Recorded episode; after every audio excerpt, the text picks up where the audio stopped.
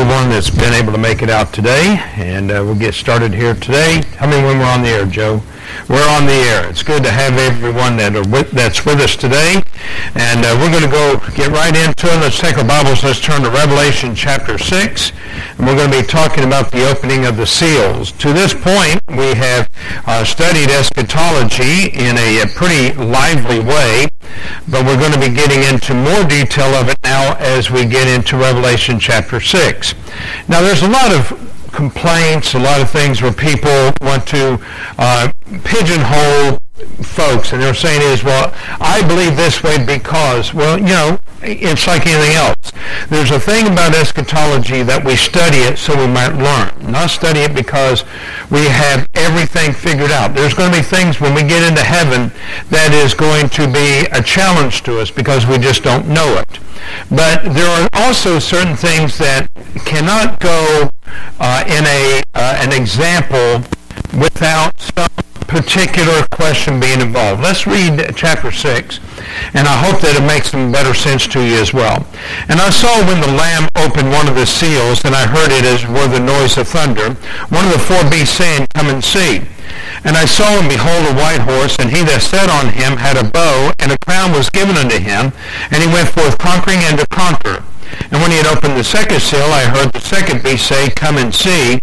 And there went out another horse that was red, and power was given to him that sat thereon to take peace from the earth, and that they should kill one another. And there was given unto him a great sword. And when he had opened the third seal, I heard the third beast say, "Come and see." And I beheld, and lo, a black horse, and he that sat on him had a pair of balances in his hands. And I heard a voice in the midst of the four beasts say, "A measure of wheat for a penny, and 3 measures of barley for a penny. And see thou hurt the oil and the wine." And when he had opened the fourth seal, I heard the voice of the fourth beast saying, "Come and see." And I looked, and behold, a pale horse, and his name that sat on him was Death, and hell followed with him, and power was given unto them over the fourth part of the earth, to kill with sword, and with hunger, and with death, and with the beasts of the earth. And when he had opened the fifth seal, I saw under the altar the souls of them that were slain for the word of God, and for the testimony which they held. And they cried with a loud voice, saying, "How long, O Lord, holy and true, dost thou not judge and avenge our blood on them that dwell on the earth?" And white robes were given unto every one of them, and it was said unto them that they should rest yet for a little season, until their fellow servants also and their brethren that should be killed as they were should be fulfilled. And I behold, when he had opened the sixth seal, and lo, there was a great earthquake, and the sun became black as sackcloth of hair, and the moon became as blood, and the stars of heaven fell upon the earth, even as a fig tree casteth her untimely figs when she is shaken of a mighty wind.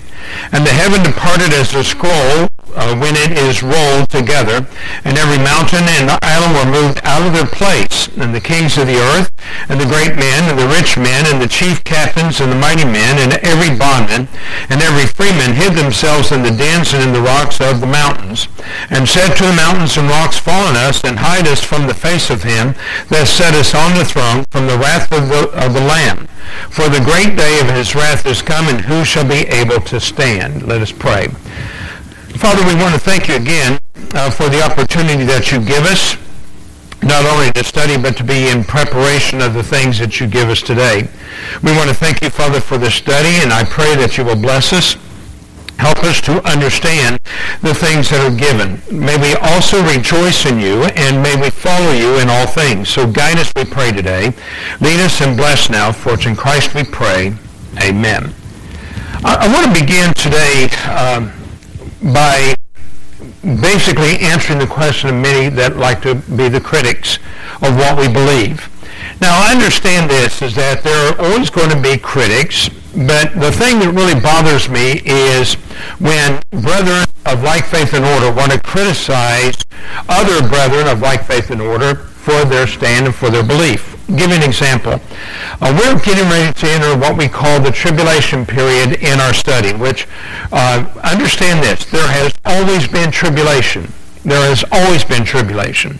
There have been periods called Great Tribulation. If we were to take the beginning when Jesus Christ ascended into heaven, Jerusalem went into great tribulation. Now think about this, is because by 70 AD, Jerusalem, for the most part, no longer exists. The Jews were cast out of their city. They were no longer a Judean nation. Just as Israel had been scattered, so did Judah scatter. There was what we would call Medea. If you ever want to go in and take a look at where they ran up this mountain, and there they thought that they could at least have a city of Tyre out in the ocean. They thought that they had the same protection there at Medea, and it was there that they even sacrificed themselves. They killed themselves because of the great persecution that was about to occur. So when we think of the word tribulation, please understand this, is that we are not saying that there's not been tribulation in the past. It's not the tribulation of Revelation. And so when people want to say, well, there's never going to be a tribulation in Revelation, the fact of the matter is, you've got to answer the question, show me in history where all of these things have happened. Show me in history where the saints have been taken up off the earth. Show me in history where the things in heaven have already occurred.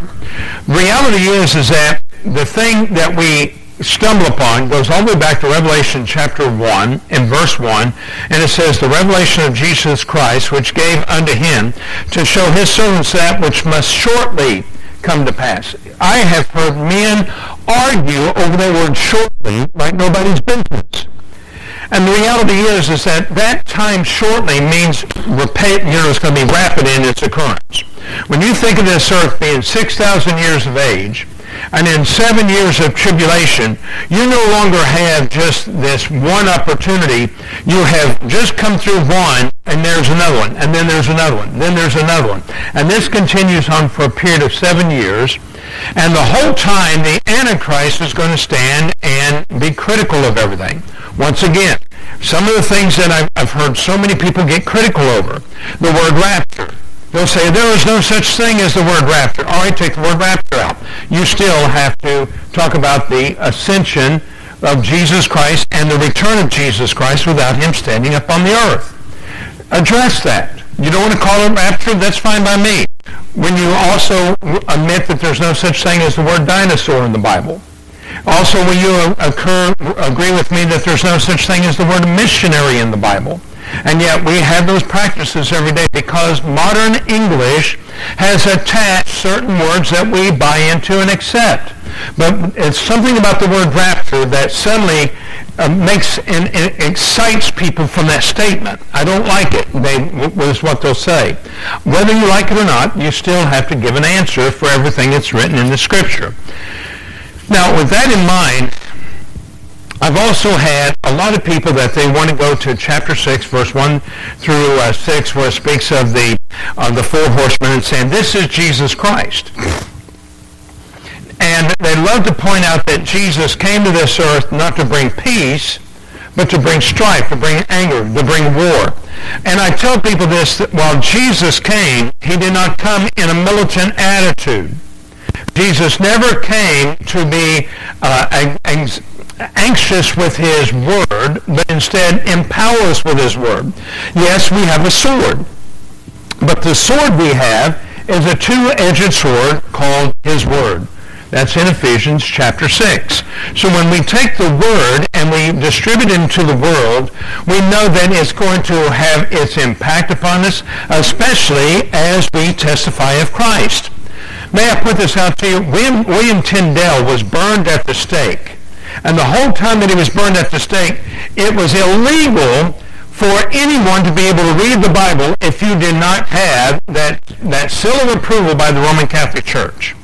And yet there were those men who had determined that the Word of God would be distributed, such as Tyndale, who was an outlaw, because he decided that he wanted to make sure that the Word of God came into the English and for all of us to have and to enjoy. And so when he was burned at the stake, he cried out, Lord, open the eyes of the King of England, that your Word may be freely read. It was that prayer that God answered, not only to allow the Bibles to be, remember, they were chained to the pulpit. Let's be honest, they were chained to the pulpit, but they were now open to the public, and the English-speaking peoples who could read, You know, and a lot of times I have had people say, well, what do you mean if they could read? Do you understand why we have heraldry? I mean, there's a lot of people that they turn around and they say, well, you know, I'm of royal estate. No, you're not. You know, even the Praetors, we have a big Praetor shield, you know, and it's been with us forever. But it was given, and the name Praetor was above it, you know, absolutely. And I've seen it in Warwick Castle in England. People could not read, but they could recognize signs. So when they would say, I follow the sign of the Praetor, it was because Praetor was a sheriff, a knight, if you will, and he led people into a warfare. And so when people said, I follow the sign of the Praetor, that's what it meant. That was heraldry. You know, if you don't believe me, just go look it up yourself. Later on, the Praetors did own a castle. We bought out the Powell family, whom we married into. And so the Praetors did own a castle, but so did other people. Not every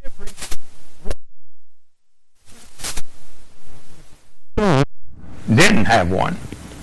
Please understand that. The reality is that when you go in and you see the truth of God's Word, it should excite us that we are able to see the things that are there. If other people don't want to hold to your belief, don't waste your time trying to argue with them. They're going to do everything in their power to persuade you to believe like them. And at the same time, every time you bring up an answer, they're going to argue with you. Please understand that. You're wasting time. You're wasting time. The best way to start it is, Lord, help me to see the truth, and may I distribute it as you have allowed me to see it. Now, that's the way we should pray. I do not believe the book of Revelation has happened completely yet. Neither do I believe, and here's the other argument. Many times people will say, don't you believe that the Old Testament is completely fulfilled? The answer is no. The answer is no. How can you say that it is completely fulfilled if Zechariah is not fulfilled? If Daniel is not fulfilled? If other chapters of the Bible are not fulfilled? Yes, anything mentioning about the birth of Christ, that's fulfilled. Everything mentioning about the death of Christ, that is fulfilled. But the millennial kingdom, as we see it in Isaiah chapter 11 and 65, is not fulfilled yet. So how can we say that it is fulfilled when it hasn't been fulfilled? Not only that, let me say something to you. We are Gentiles. Anyone here Jewish? Anyone here believe like the Jews? No, you don't. Because if you believe like the Jews, and you really are a staunch Jewish person, you will not eat pork. And I love pork. I made some soup beans the other day, and the first thing I put in was a ham hock. You know, just so I could enjoy my soup beans. But the reality is that I am not Jewish. But the reality is, and here's the sad part, many times, and I have talked with people who try to convince me that they're right, and my first question is, where are the promises made to Abraham, Isaac, and Jacob, and all the rest of the books? Where is that fulfilled? And here's their answer. Well, maybe it was other part of Abraham's seed. The answer is clear. It belongs.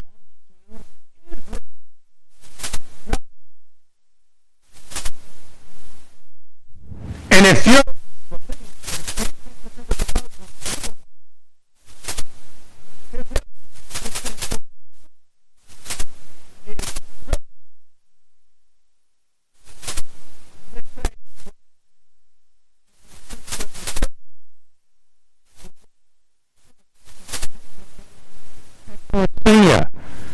So the reality is that there was a church that the Lord established his church. We are Gentiles, first established with the Jerusalem congregation, later on the Gentile congregation. The Jerusalem congregation ceased, and the Gentile congregation continues. Now, I'm off my hobby horse, but I want you to get this. The first thing that we want to see is the worthiness of the land. If you will, Brother Joe, go ahead and we're going to go to the next slide. In chapter 5, verse 4, look what it says. In Revelation 5:4 says, and I wept much because no man was found worthy to open and read the book, neither to look thereon. And one of the elders saith unto me, weep not, behold, the Lion of the tribe of Judah, the Root of David, hath prevailed to open the book and to loose the seven seals thereof.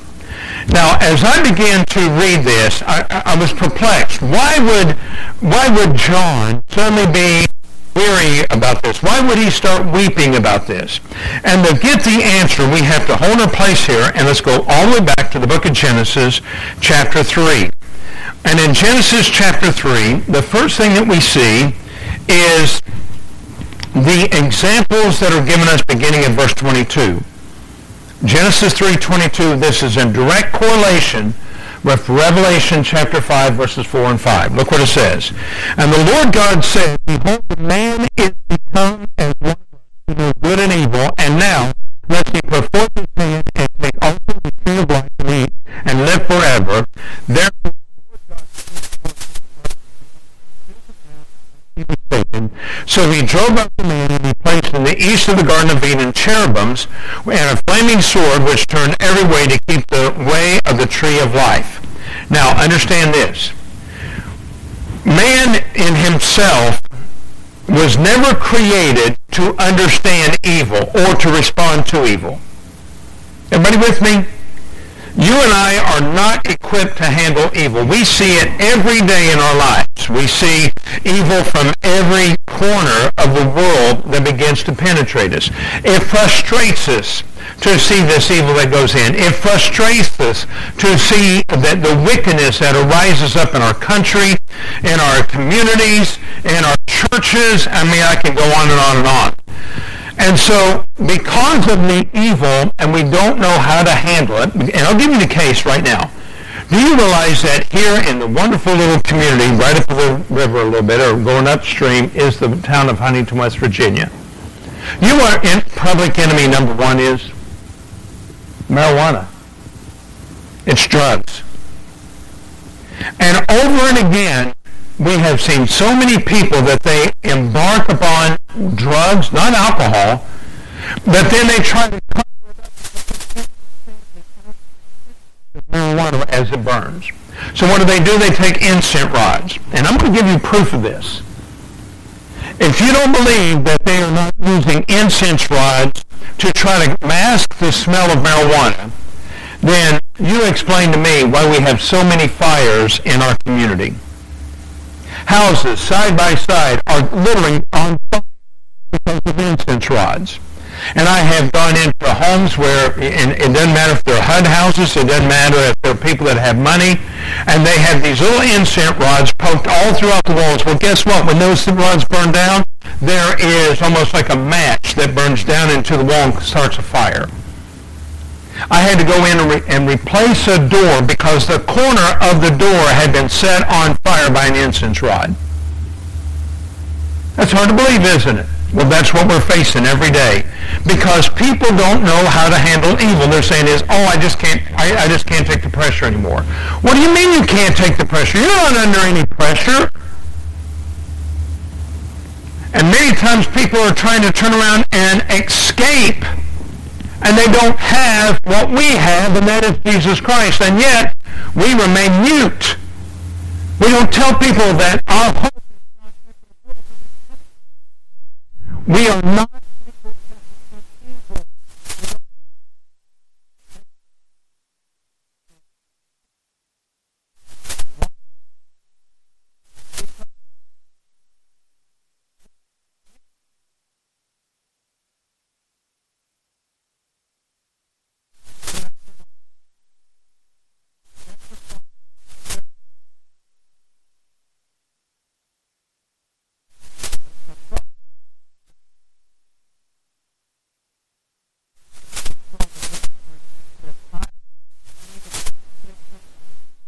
Name is Jesus Christ. I am not the Redeemer. When we see this, where John wept because no man was worthy, he wept because he understood man was still trapped in sin as long as these seals are unbroken. But the moment that someone comes up and says, "That's okay, John, you haven't seen the rest of it," here comes the Lamb.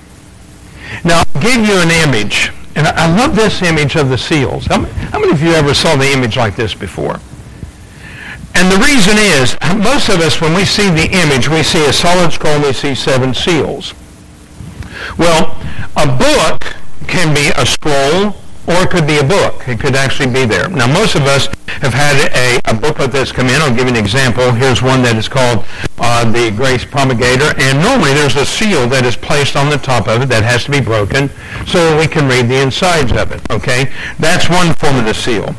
In a scroll, when we take a look at this, you have the different ones that come through. And I love this example because each one of the seals means that you can't read the next portion until that seal is broken. That make sense? So it's not seven seals on one page, it's seven seals per area. Isn't that cool?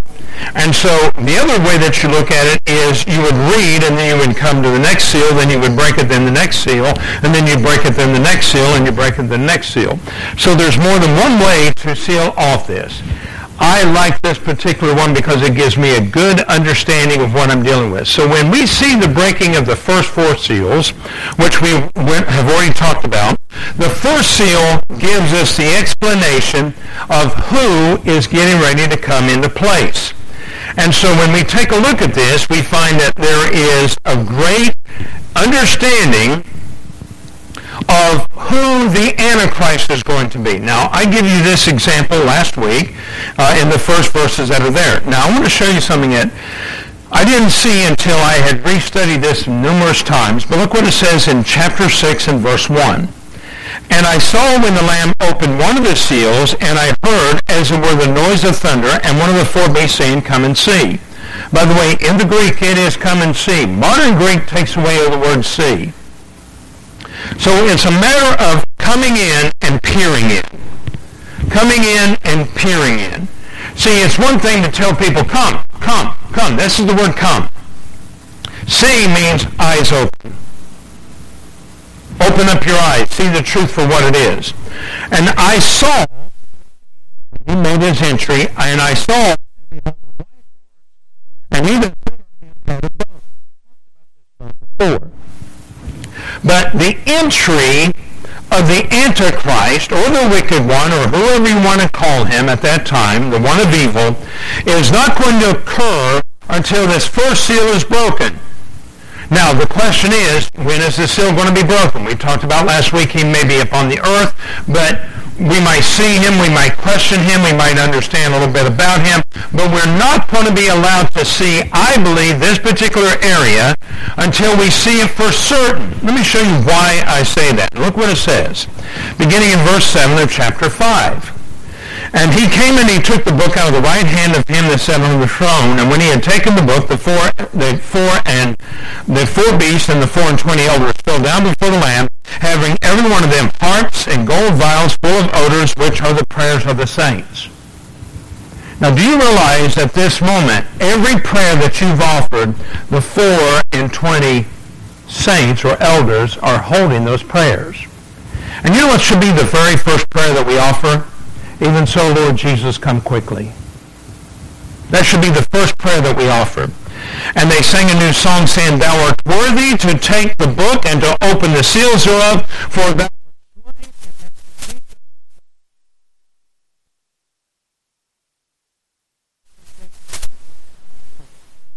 to take the book. If this is all,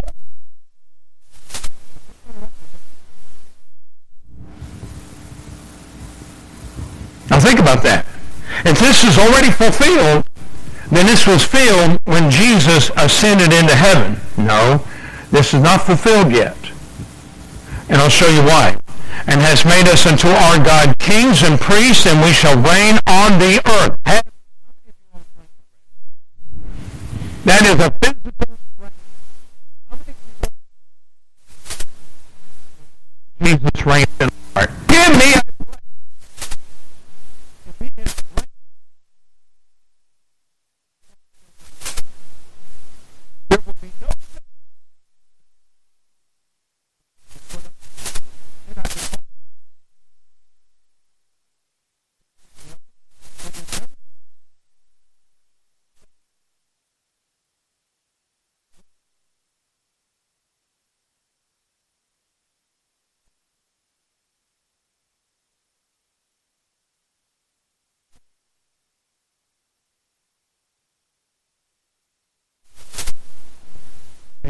seals, the book with the seals in his hand, saying with a loud voice, "What?"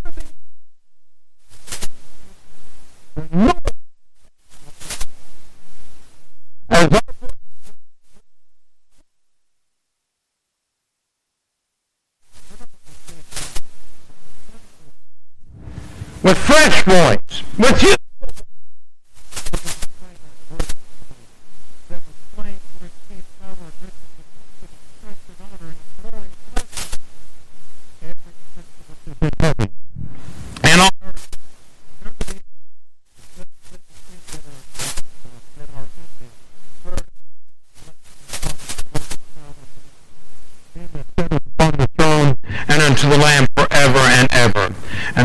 Said amen.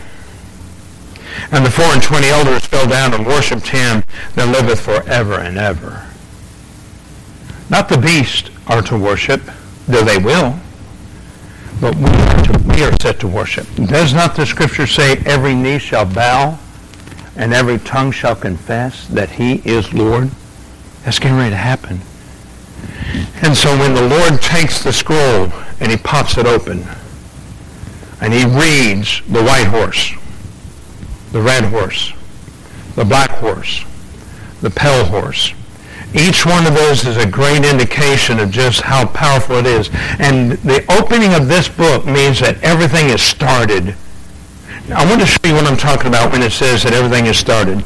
Let's go all the way down to verse 9. And when he had opened the fifth seal, I saw under the altar the souls of them that were slain for the word of God and for the testimony which they held. Now, I am thankful right now that I am not a martyr for the cause of Christ, though I should have a readiness to become a martyr. Now understand this. There have been many that have died for the cause of Christ in martyrdom. Many have fallen for Christ. And so those that have been martyred for Christ, that is that number. That is that great number. Everyone from the Piedmont, everyone from the Cathari, the Montanists, the Donatists, the Novatians, right on down the line. Everyone that has suffered for the cause of Christ are in that number.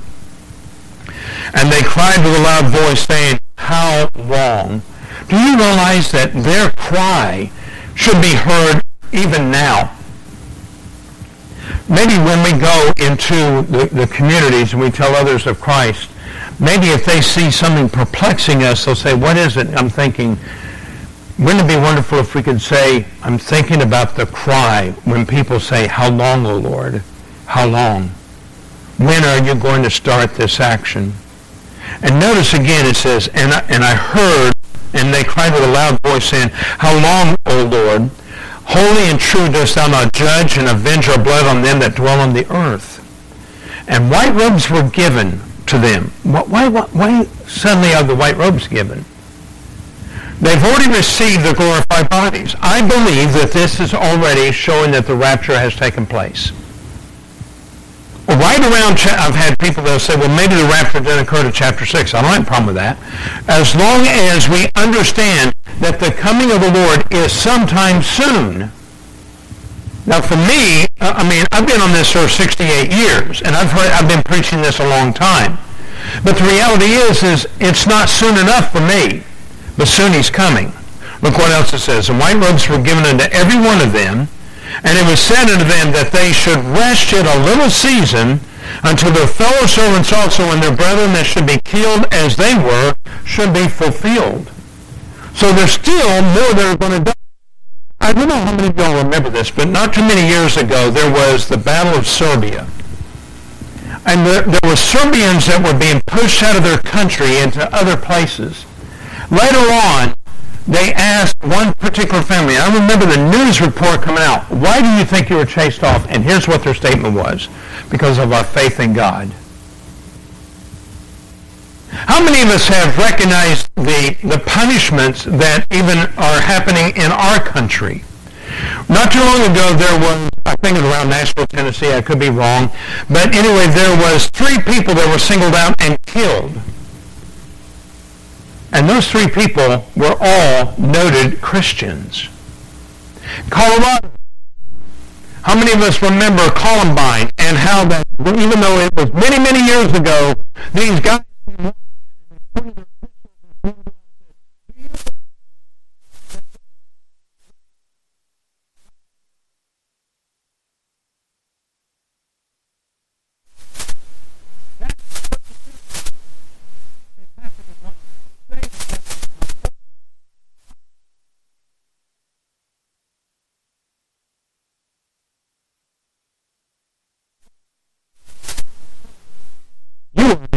state. And we say only the Bible should be used to bring people into office. And they laugh at you, mock you. Oh, we're going to use comic books. There's no hope in comic books. There's hope in the Word of God. There's no hope in the Koran, except that you might gain so many virgins upon your sacrificial death. But that's not even the hope that is in the book. The book. The Bible itself. And I beheld and opened the, and when I beheld, or I beheld when he had opened the sixth seal, and lo, there was a great earthquake. I want you to get this. And the sun became black as sackcloth of hair. So if you will, brother, I want you to get this. So let's look at the next slide. And I want you to envision what is being said. Go to one more slide, if you will. We'll come back to that one in a moment. Now, I love this picture. Now, I don't know if you can tell it, but this is literally the rolling of the skies as it was a great scroll. Now, I want you to understand what we're seeing here. And even though this is just an artist's depiction, it should tell us a little bit about what's getting ready to happen. And I beheld when he had opened the sixth seal, and lo, there was a great earthquake, and the sun became black as sackcloth of hair. Black skies. How many of us remember Mount St. Helens when it erupted? How many of you remember the dark skies?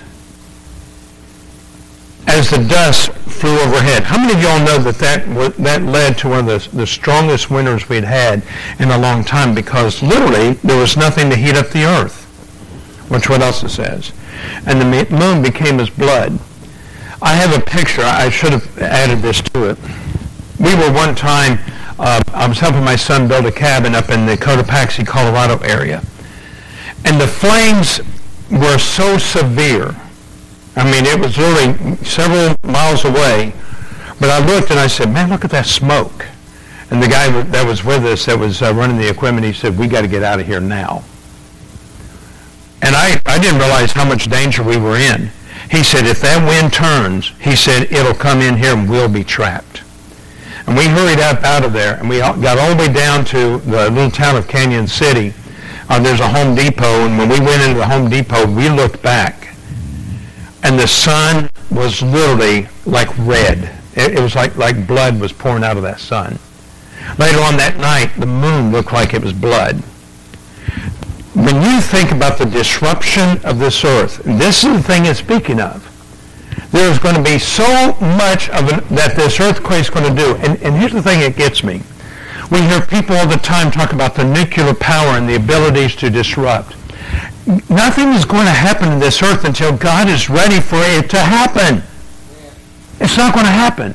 There's not enough power upon this earth to destroy the plan of God. And it's not going to happen.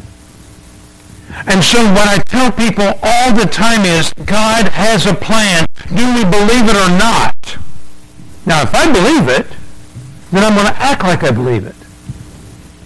The next time I hear somebody say millions of years, I'm going to go thousands. Next time I hear about dinosaurs, say large dragons. Next time I hear them talk about evolution, say creation. Aggravating with these little tiny words. You say, well, Brother Preter, sounds like you're trying to provoke a fight. You're right. They're trying to provoke their ideologies to me. Why can't I provoke them to the truth? And the stars of heaven fell unto the earth. Imagine, what are they saying right now? If we have the meteorites, the stars fall, oh, we can't handle it. I think this is God's way of showing to us that the earth not only can handle it, it will handle it. I'm going to give you a thought. What if what we call the asteroid belt, what if that never really existed until after the Great Flood? just something to think about. You say, well, Brother Prater, do you really believe that? The largest evidence of the flood is our local planet that goes around us called the moon. Do you realize those craters were made on the moon because of the disruption that occurred from the earth? If we really believe God's word, then there's got to be evidences for it in space. And these stars raining down, they could be asteroids. I don't know what they are. But John recognized them as we're being rained upon. Look what else it says. Even as a fig tree casteth her untimely figs when she is shaken of a mighty wind. And the heaven departed as a scroll when it was rolled together, and every mountain and island was moved out of her place. In other words, everything is now shaking. And instead of people turning around and saying, oh!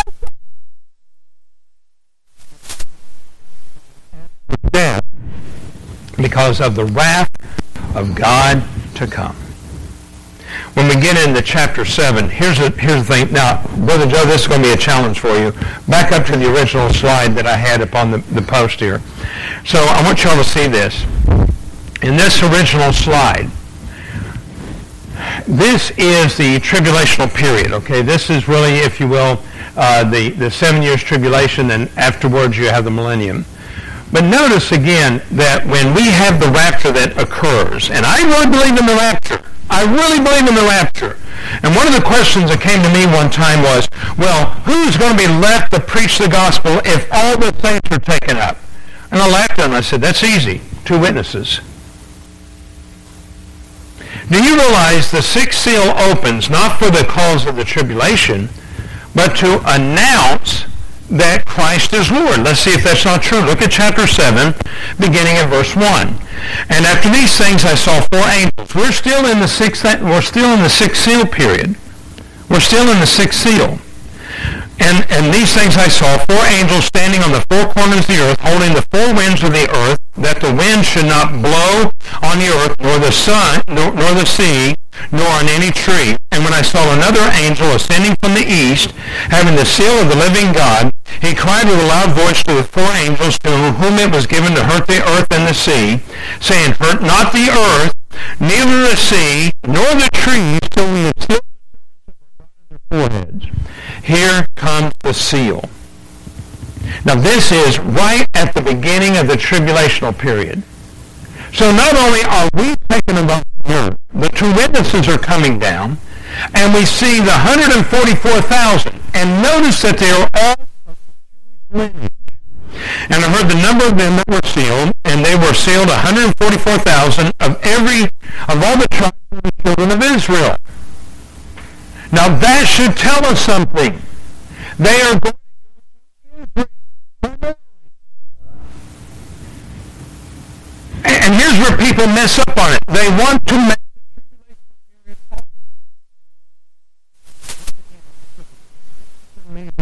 turn with me to the book of Romans, chapter 11. And in Romans chapter 11, let's go all the way down to verse 25, if you will.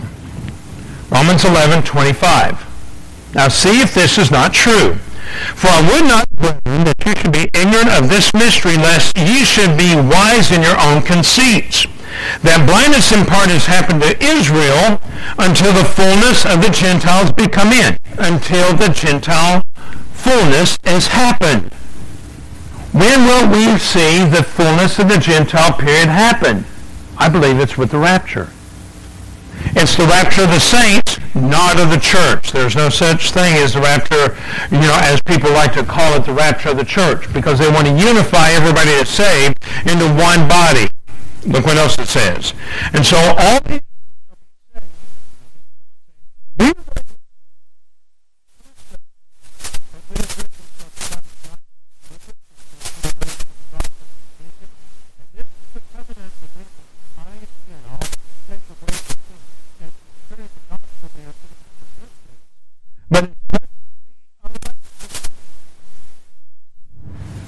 let that sink in. When we see the word all Israel, that means the elect shall receive Christ. They are beloved for the Father's sake. Now, I do realize that we're running out of time, but again, we're going to pick up here next week, Lord's willing, at Revelation chapter 7, and we'll go right on into chapter 8 as we finish up our thoughts. Let's go to the Lord in prayer, and we will conclude. Father, again, thank you for your blessings. Now lead us and bless and direct now. We are thankful for all you have given us. In Jesus' name, amen. We're dismissed.